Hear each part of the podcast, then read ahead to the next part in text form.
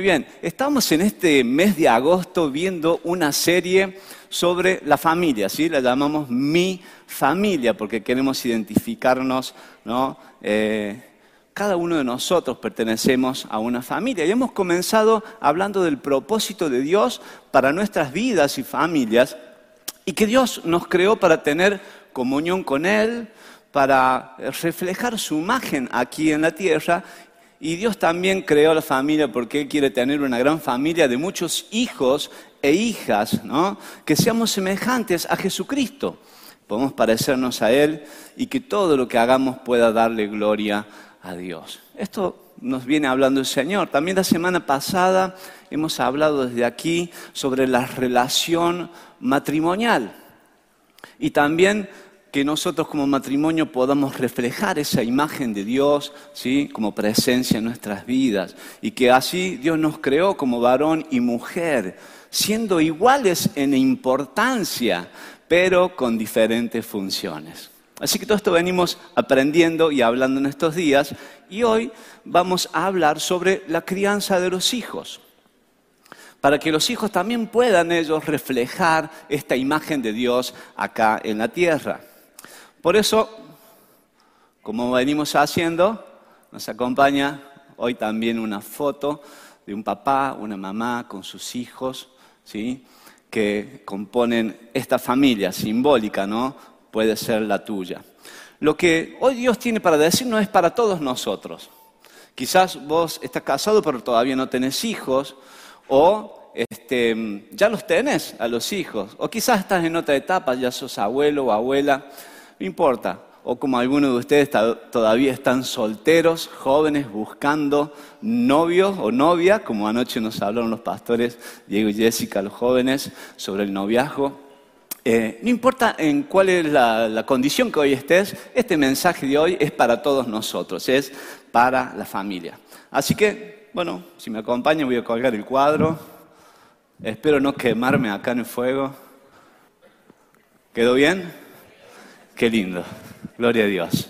Muy bien. Fíjense que no existe en las escuelas y en las universidades ninguna materia que esté direccionada a enseñarnos cómo ser padres. Empezamos a aprender cómo ser papá y mamá cuando viene el primer hijo, ¿no? Y seguimos aprendiendo a medida que esos hijos van creciendo.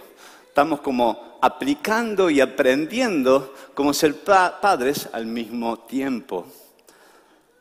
Y quizás eh, ya te diste cuenta de esto que estoy diciendo o lo estás por hacer y ya te hiciste alguna de estas preguntas que quiero ahora plantearte. Son dos. La primera es, ¿existe un manual para la crianza de los hijos?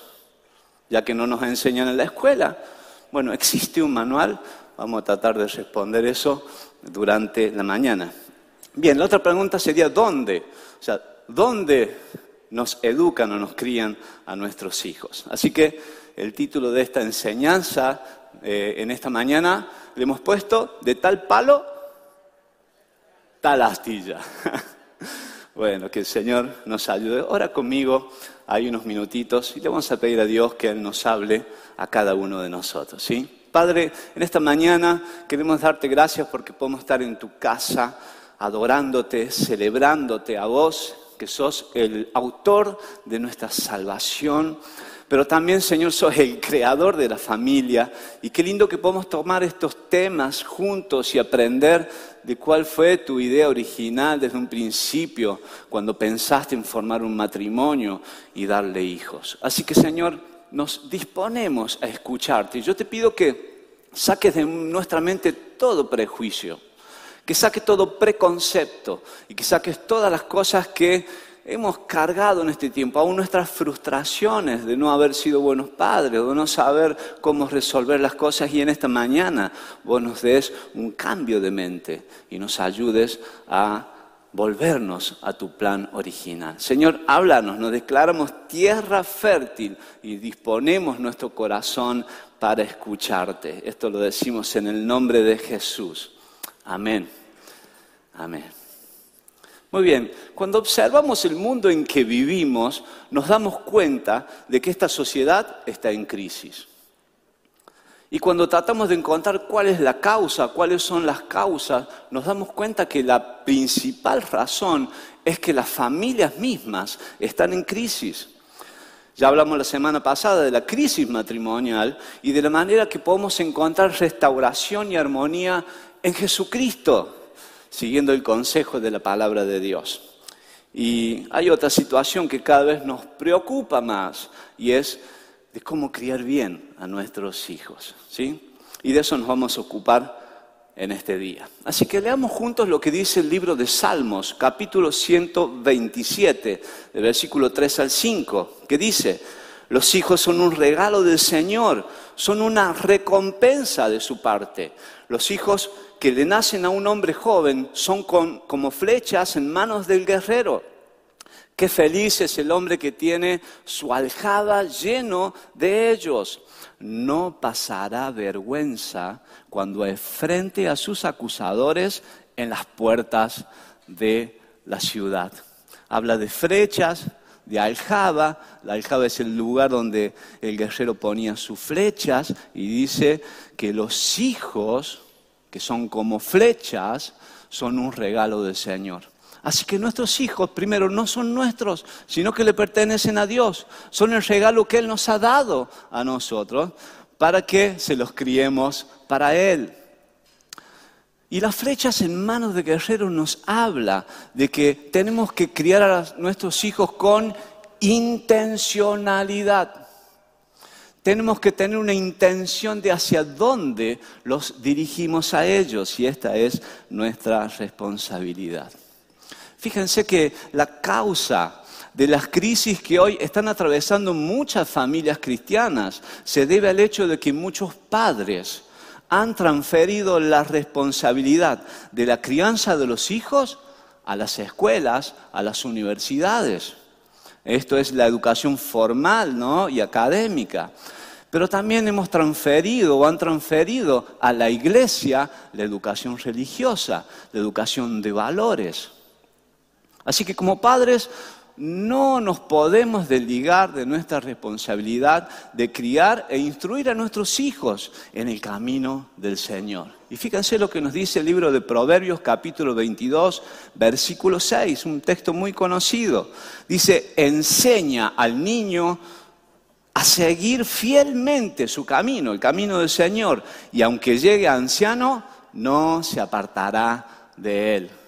Pero fíjense que no dice que solamente le enseñemos texto de la Biblia de memoria, que le enseñemos a seguir fielmente el camino del Señor.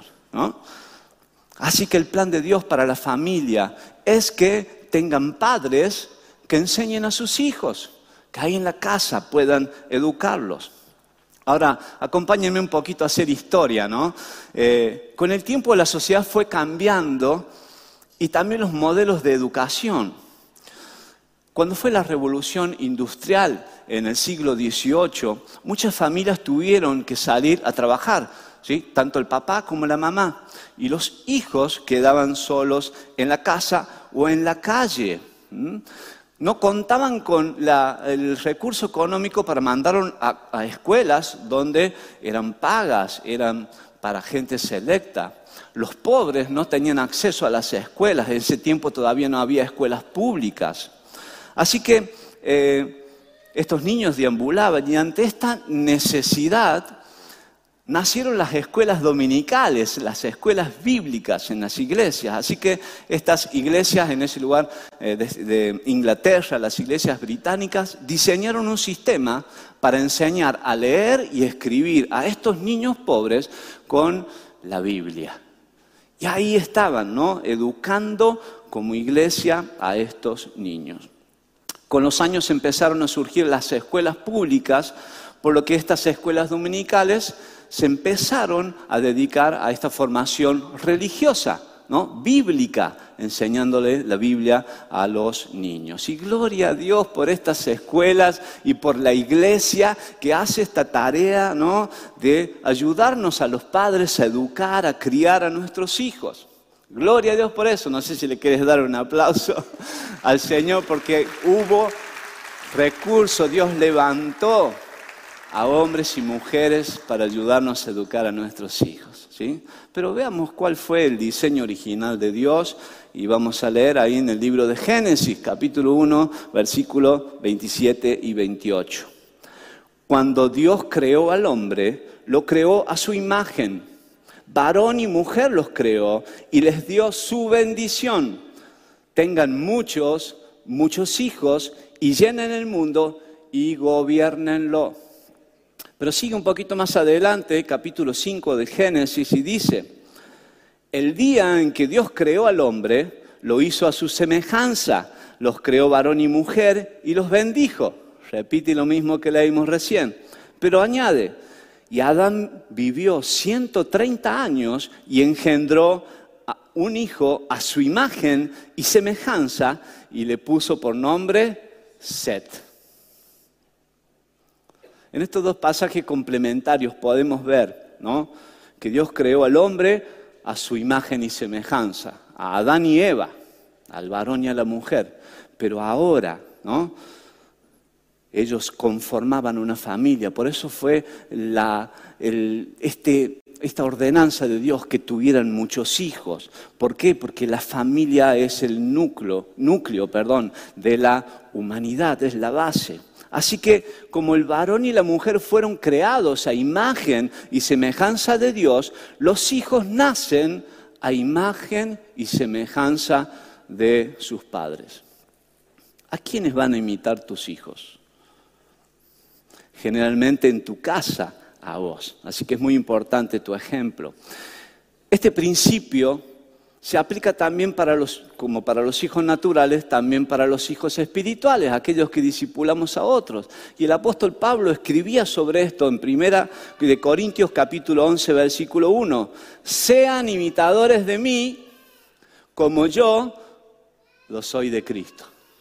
Pablo se estaba poniendo como ejemplo porque era buen ejemplo. Por eso la responsabilidad de los padres es ayudar a sus hijos a ser como Cristo. Pero también los padres deben vivir como Cristo vivió. ¿Para qué? Para que así puedan ser buenos ejemplos y tus hijos te puedan imitar. Ahora, ¿cómo, cómo ser un buen ejemplo? ¿Cómo ser buen ejemplo? Y la clave está ahí, conociendo la palabra de Dios y viviendo de acuerdo con ella. Este es el secreto más importante de ser padres. Conocer la palabra de Dios, conocerla, estudiarla, preocuparse en sacar cuáles son los principios. Yo hoy no voy a entrar en detalles de cómo criar a los hijos, pero vos acá tenés mucho consejo en la palabra de Dios, pero necesitas conocerlos y aplicarlos en tu vida, vivirlos vos y tus hijos te van a imitar. La crianza de los hijos comienza con quiénes son ustedes, cómo somos nosotros como padres, con nuestra identidad, con tu identidad. Y así, así que si desarrollan cualidades positivas en sus vidas, en su forma de ser, en su carácter, ahí sus hijos los van a ver y sus hijos los van a imitar. Amén. Y en lugar de que nosotros busquemos maneras de cómo vamos a negociar, manipular con nuestros hijos para que ellos se comporten de una manera mejor, podemos buscar maneras de mejorar nosotros mismos, ¿sí? Y ese ejemplo de vida se va a transmitir a nuestros hijos, a nuestra familia. Amén. Veamos un poquito cuál es el modelo de la familia en el Antiguo Testamento. Ahí en el Antiguo Testamento se presta mucha atención eh, a la vida familiar ¿no? del pueblo, de la nación de Israel, y va contando cómo era la cultura y cómo ellos vivían. Y nos dice que la familia era el centro de la instrucción religiosa. En la familia ellos aprendían la ley de Dios y todo lo que Dios quería para ellos. Los padres le enseñaban. Y en la Pascua, que era la fiesta eh, quizás más importante de este pueblo de Israel, se celebraba en el hogar. Fíjense, no necesitaban de un sacerdote, no necesitaban de un pastor, no necesitaban de un líder, No necesitaban ir al templo, era en su casa. Y ahí cuando el padre oficiaba esta fiesta, este rito, esta ceremonia, los hijos preguntaban, ¿y por qué esto? ¿Y por qué el pan? ¿Y por qué el vino? ¿Y por qué la... qué significa? Y ahí los padres podían transmitirle a sus hijos lo que Dios había hecho. Así que esta práctica fue cuidada ¿sí? y transmitida de generación en generación en el pueblo de Israel. Así que en todo el Antiguo Testamento la familia era la primera responsable de obedecer y enseñar las ordenanzas de Dios. Así que en este libro de Deuteronomio encontramos que el pueblo de Israel enfrentó el desafío de tomar esa palabra de Dios que ellos habían aprendido, hablada a la generación anterior y ahora tenían que enseñarla a la nueva generación en una nueva situación histórica, como nos toca a nosotros, ¿no? Nosotros cuando éramos chicos teníamos una realidad en nuestra sociedad. Hoy ha ido cambiando, pero la palabra de Dios no. Este es el desafío que ellos tuvieron de enfrentar una nueva situación, pero de enseñar la misma palabra de Dios, ¿no? Y yo lo puse ahí en una frase de esta manera. Otro tiempo, otra circunstancia, otra generación, pero la palabra de Dios es la misma y es la que vos tenés que enseñar a tus hijos, ¿sí? Así que esta enseñanza, vamos a hablar ahora de que tiene que pasar de los padres a los hijos. Y pregunto, ¿qué le estás enseñando a tus hijos? ¿Qué le estamos enseñando a nuestros hijos? O quizás no estamos enseñándoles nada pero alguien le está enseñando. Así que lo más importante que los padres deben enseñar a sus hijos se encuentra en el credo del pueblo de Dios y está escrito allí en Deuteronomio, ya lo vamos a leer. Pero el objetivo de este credo era poder transmitirlo ¿sí? a los hijos. ¿Para qué? Para lograr que los hijos sean fieles a Dios puedan amar a Dios, ¿sí? Y esto pueda pasar de una generación a otra. ¿Para qué? Para que no haya interrupción de los propósitos de Dios para todas las generaciones. Así que leamos juntos cuál era este credo, ahí en Deuteronomio capítulo 6, versículo 4 al 6, al 9, perdón. Oye Israel, el Señor nuestro Dios es el único Señor. Ama al Señor tu Dios con todo tu corazón, con toda tu alma y con todas tus fuerzas. Grábate en el corazón estas palabras que hoy te mando y enséñaselas continuamente a tus hijos. Háblales de ellas, tanto en tu casa como en el camino y cuando te acuestes y cuando te levantes. Lleva estos mandatos atados en tu mano, en tu frente como señales y escríbelos también en los postes y en las puertas de tu casa. Este era el mandato de Dios, pero lo tenían que hacer continuamente. Esta es la enseñanza que ellos tenían que transmitir. Y concretamente, ¿cuál era? El Señor, nuestro Dios, es el único Señor y a Él debemos amarlo con todo nuestro ser, espíritu, alma y cuerpo. Ahora ellos como padres tenían que hacerlo y transmitirlo a los hijos y los hijos iban a transmitir a las siguientes generaciones. Y esta enseñanza debía hacerse en el hogar, en el ámbito de la familia, ¿sí? en las conversaciones, en las comidas, en los momentos que se pasaba juntos, ahí en la casa, pero también en el camino, al acostarse, al levantarse, en todo momento allí pudiendo enseñarle a los hijos cómo enfrentar las situaciones. Así que podemos quizás entender un poquito más de esta declaración hacia los hijos en el contexto histórico, político también, eh, donde ellos, eh, religioso, en donde ellos estaban en ese momento como pueblo de Dios. Y ellos estaban a punto de entrar a la tierra prometida. Ellos estaban ahí, en el camino desde Egipto hacia la tierra prometida. Y dice que en esa tierra donde ellos iban a entrar, las costumbres eran paganas, había muchos dioses, había abundancia de pecado, ¿no? Y había depravación moral. No sé si hay alguna similitud con lo que hoy vivimos. Y esa era su situación. Entonces los padres estaban enseñando, bueno, hay un solo Dios. A Él hay que amarlo, a Él hay que obedecerlo, a Él hay que servirlo. ¿Por qué? Porque cuando vayamos a enfrentarnos allá a esta otra situación, podamos nosotros estar firmes y seamos fieles a Dios. Así que las tentaciones que ellos iban a enfrentar ahí en Canaán eran impresionantes, como las que hoy podemos, tenemos que enfrentar nosotros, tienen que enfrentar nuestros hijos. Pero si los padres le enseñan a sus hijos que el Señor es el único Señor, el único Dios, y que debemos amarlo con todo nuestro ser, sería mucho más difícil para nuestros hijos rendirse ante esos dioses falsos. Sería mucho más difícil para ellos rendirse ante el pecado, ante las costumbres de esta sociedad. Así que ánimo que ahí podamos nosotros seguir sembrando en nuestros hijos. Así que, mis hermanos, este es el mismo desafío que enfrentamos como padres en la sociedad en que vivimos. Y lo quiero decir de esta manera. Si enseñamos a nuestros hijos lo que es verdadero, lo que está en la palabra de Dios, en la Biblia, ellos solos van a darse cuenta cuando tengan que enfrentarse y desechar lo que es falso. Así que sembra. Estaba escuchando el otro día a una persona y él decía, hay que vacunar a los hijos. Tenés que darle el antídoto, tenés que darle la verdad para que cuando se enfrenten a estas situaciones sepan ellos qué separar, qué dejar, discernir, aunque sean pequeños y quizá hoy no terminen de entender todas las cosas que vos le estás transmitiendo. Necesitamos escribir en el corazón de nuestros niños, en la mente de nuestros niños, como ese blanco, como ese cuaderno blanco, inmaculado, escribir la palabra de Dios en la voluntad de Dios para que ellos mismos tengan las herramientas cuando tengan que enfrentarse a las dificultades.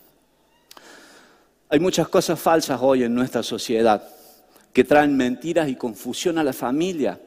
Y uno de los desafíos más grandes que hoy nuestros hijos están enfrentando es la ideología de género. Fíjense, la ideología de género. Hace no mucho tiempo la palabra género se usaba para referirse a algunas propiedades de los sustantivos, pronombres, adjetivos, ¿no? Eh, existía el género masculino, femenino y también el neutro. Por ejemplo, el auto, ¿no? Es género masculino, es un sustantivo de género masculino. La casa, ¿no? Sustantivo de género femenino. Lo malo, lo bueno, es un sustantivo de género neutro.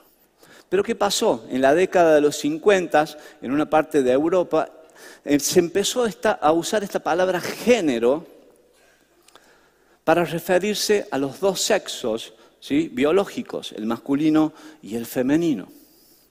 Y se aceptaba que el sexo y el género de una persona eran la misma cosa. ¿sí? Era un uso indistinto. Pero a partir de la década de los 60, 1960, algunos grupos comenzaron a proponer que había que hacer una distinción entre el sexo biológico, ¿sí? con el que nace una persona, y el género con el que se identifica o se percibe a sí misma. Fíjense. Y empezaron a afirmar que el sexo biológico de una persona no es lo que determina su género. Así surgió la ideología de género. ¿Mm? ¿Qué es la ideología de género? La ideología de género es un conjunto de ideas que no tienen base científica y que afirman que nuestro comportamiento como varones y mujeres, así como la práctica de nuestra sexualidad, son solo construcciones sociales y culturales que nada que tienen que ver con la biología. ¿Están escuchando, no?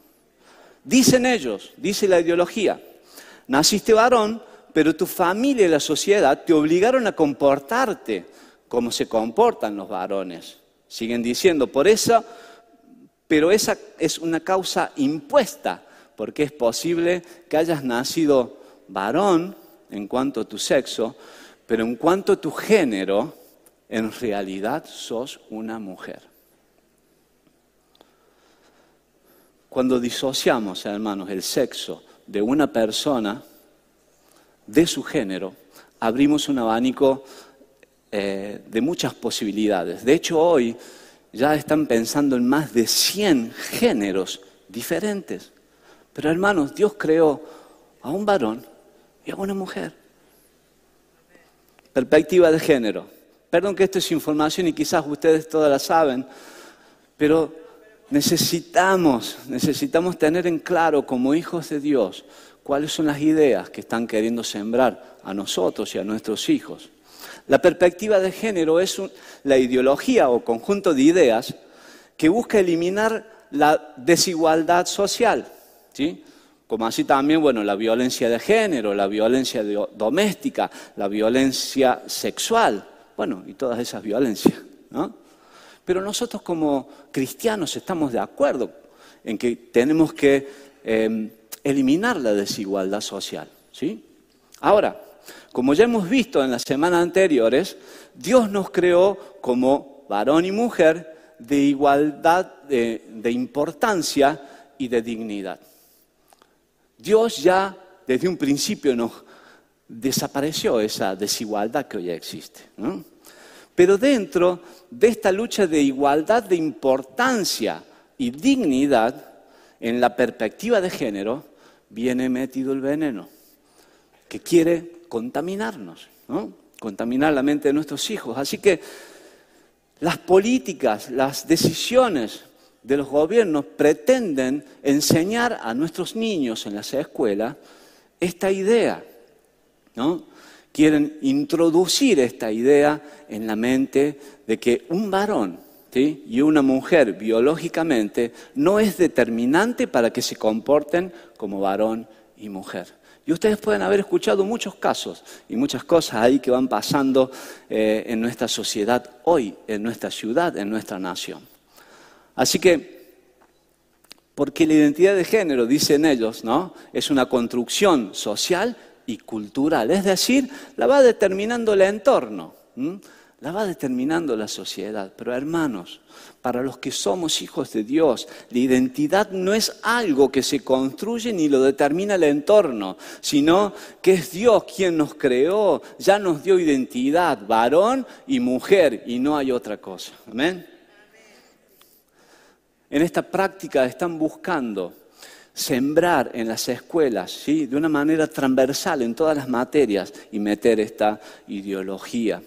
Y a medida que los niños van creciendo y se les va sembrando en sus mentes y pensamientos la idea de explorar otras maneras de vivir su sexualidad, sin estar limitado a lo que dicta su sexo biológico. Ahora, todo esto trae consecuencias. ¿Cuáles son las consecuencias que puede estar afectando a nuestros hijos? Confusión. Dificultad para que los niños, adolescentes, preadolescentes, jóvenes definan su identidad sexual, porque en esta confusión no saben para dónde ir.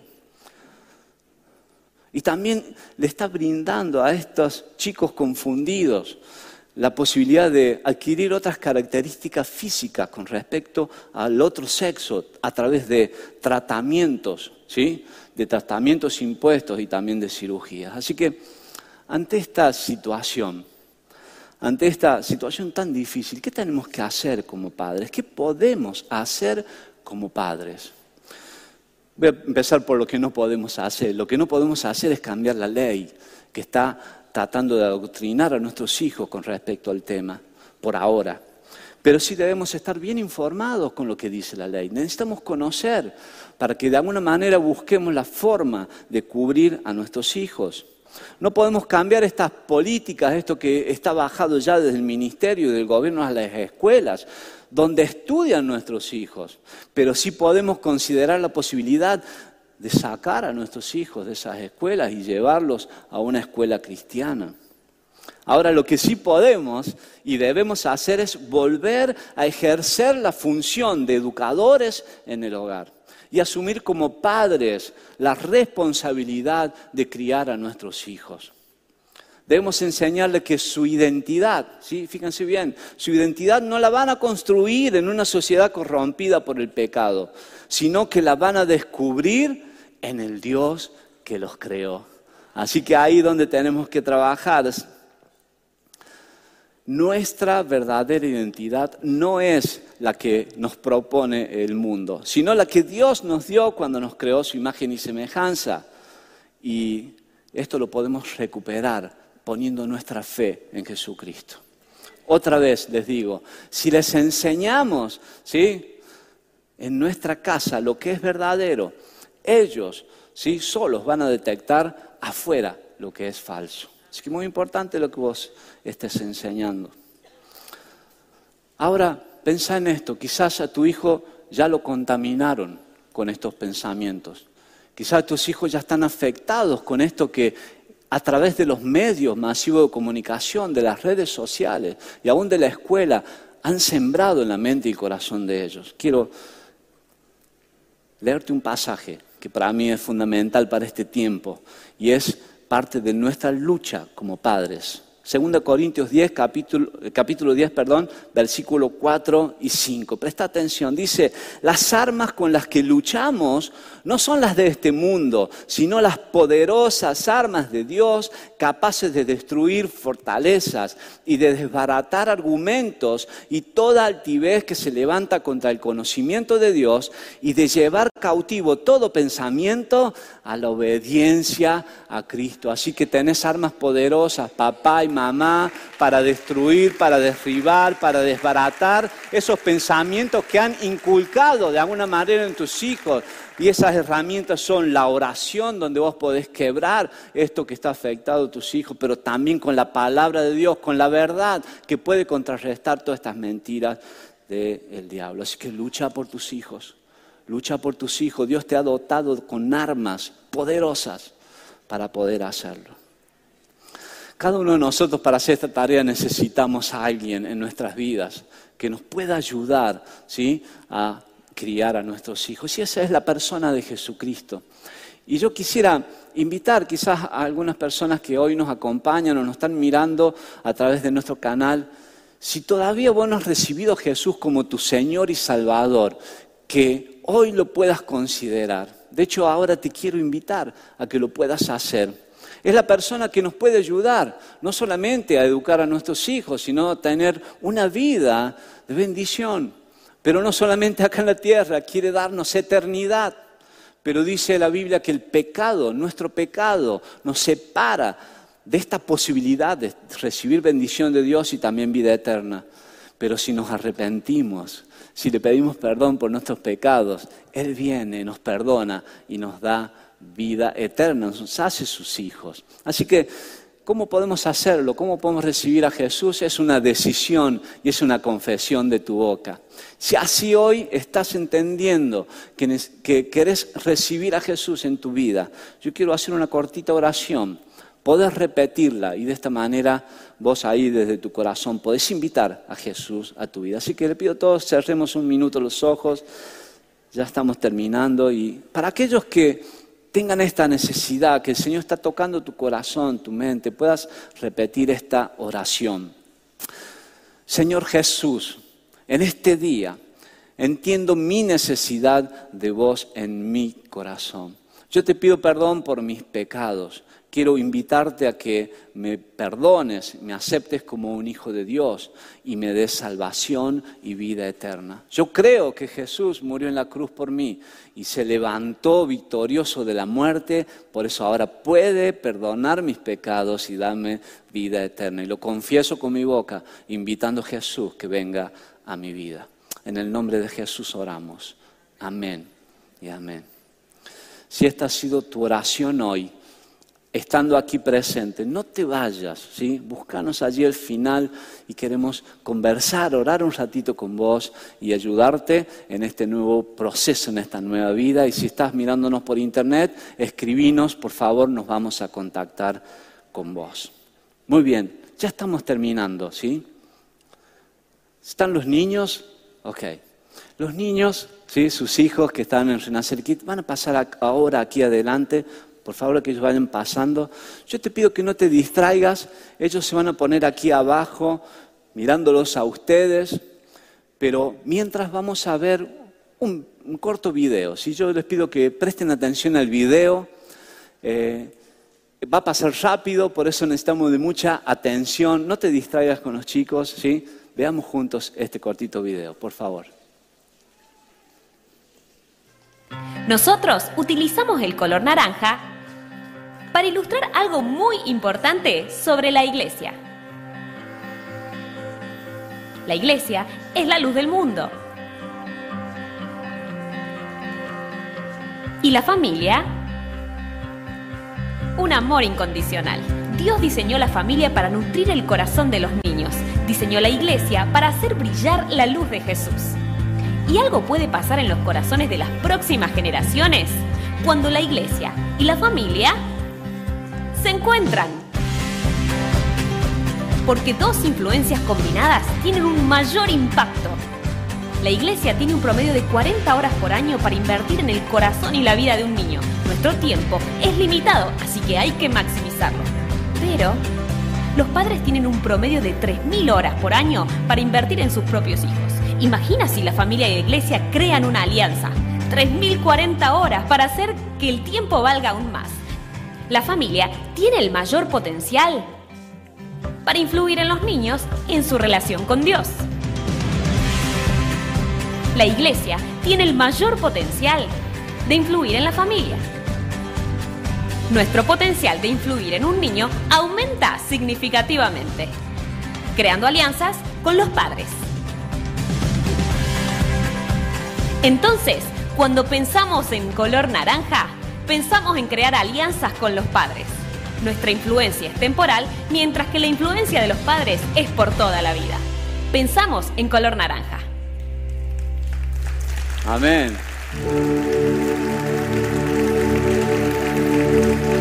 Fíjate qué importante es que tu familia necesita el apoyo, ¿sí?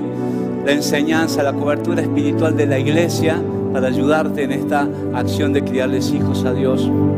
Pero también como iglesia, porque es la voluntad de Dios, queremos animarte, papá, que tomes este, esta responsabilidad de educar a tus hijos, de que en tu casa vos puedas ser ejemplo, pero puedas ser ese maestro enseñándole la voluntad de Dios a cada uno de ellos.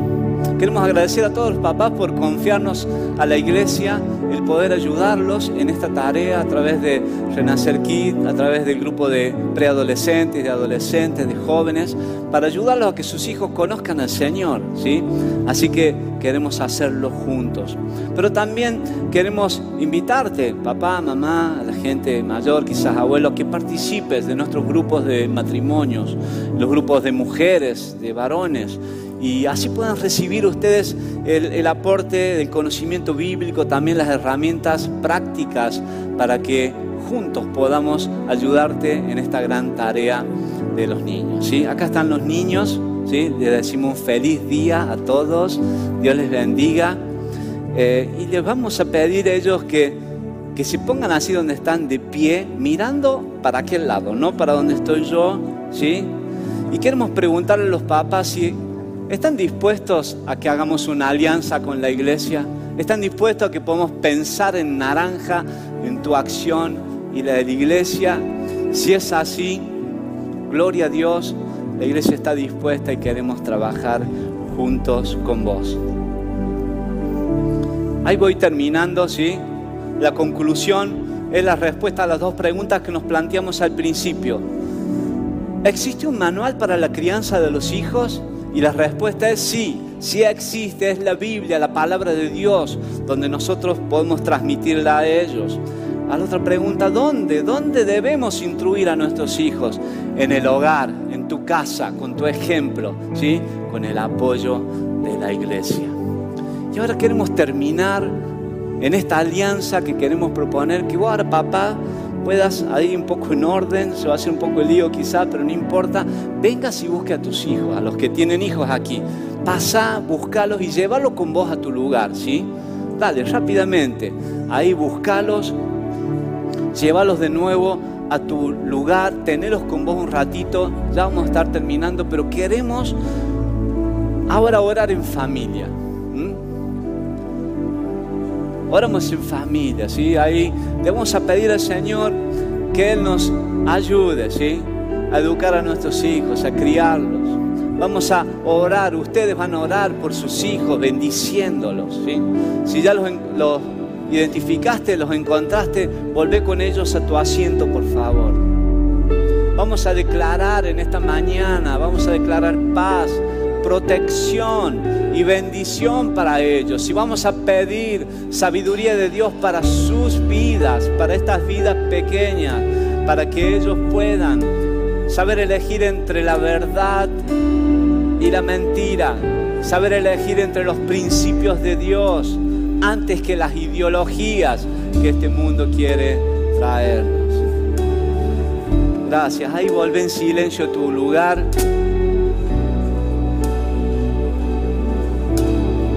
Todos encontraron a sus hijos. ¿Sí?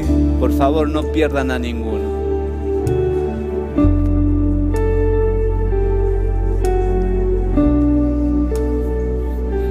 Bien, ahí donde estás en tu lugar ahora con tus hijos, eh, quizás vos tenés los hijos más grandes, o sos abuelo y tantos nietos acá, acércate a alguno de ellos. Vamos a orar por ellos, ¿sí? Yo te voy a pedir a vos, papá, mamá, que ahí ahora empeces a orar por tus hijos. Si quieres ponerte de pie, nos ponemos todos de pie y vamos a terminar orando. Como esto que le decías recién, declarando bendición, declarando sobre ellos paz y protección en sus mentes y en sus corazones. ¿sí? Ahí empieza a orar por ellos, no te quedes callado. Empieza a orar por esta generación. Empieza a luchar. Empieza a usar las armas poderosas. Quizás tus hijos no están aquí ahora, son preadolescentes, adolescentes, no están con vos, son jóvenes. Ahí eleva tu oración en favor de ellos. Pedí tu protección en sus mentes, pedí sabiduría para ellos.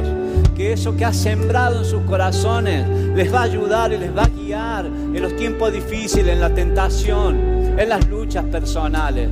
Pero si no lo has hecho, ahí te animo a que puedas tomar este desafío de transformarte en educador, en enseñar, en conocer, en practicar, en vivir, en ser ejemplo, pero también en comunicar y enseñar la palabra de Dios a tus hijos. Padre, en el nombre de Jesús, en esta hora te pedimos, clamamos por tu libertad. Quiero romper todo pensamiento antagónico a ti, Señor. Todo, toda estructura, Señor todo argumento que se levantó en contra del conocimiento tuyo en esta hora, Señor, lo destruimos, lo deshacemos, Señor, lo echamos fuera. Si algo ha tomado forma de espíritu, en el nombre de Jesús, lo echamos fuera de sobre la vida de nuestros niños, de nuestros hijos, de esta generación que estás levantando. Señor, bendecí a los papás, derrama también de tu Espíritu Santo sobre ellos para que sepan guiar, para que sepan enseñar, para que sepan ser ejemplos. Señor, desata las vidas. Si la sociedad nos ha mentido, hemos delegado la responsabilidad a otros, Señor, perdonanos y ayúdanos ahora a tomar el rumbo conforme a tu propósito, conforme a tu plan. En el nombre de Jesús y queremos declarar de que las cosas que el diablo nos ha robado, nos ha destruido, ha venido a sembrar en nuestra familia, ahora se revierten en el nombre de Jesús. Ahora se empiezan a transformar conforme a tu poder en el nombre de Jesús. En nombre de Jesús. Aleluya. Aleluya. Gloria a Dios. Aleluya. Así como estás, así como estás con tus hijos ahí, vamos a ofrendar. Vamos a ofrendar en familia. Quizá alguno de tus hijos, como siempre está en Renacer Kid, no te ha visto ofrendar, no te ha visto dar ahí tu diezmo. Y quizás de vuelta a tu casa te pregunte, che, papi, ¿cómo es eso? Explícale, enseñale que es parte de la bendición de Dios, de reconocerle a Él como tu Señor, como tu Dios. El Dios, nuestro Señor, es el único Señor, por eso le ofrendamos a Él. Así que nos los ujieres, por favor, me ayuden aquí adelante. Vamos a, a sembrar, vamos a ofrendar juntos en familia, reconociendo que Dios es nuestro Dios. Amén. Ahí mientras cantamos, ofrenda, ofrenda ahí en familia. Y continuamos la reunión.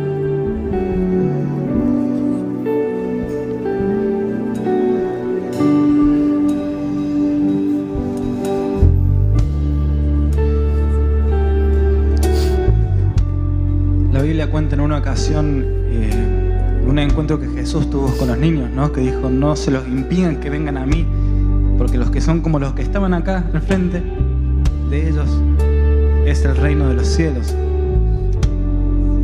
Y hoy adulto con corazón de niño, te invito a que cantes que no hay mejor lugar que los brazos de papá. Amén.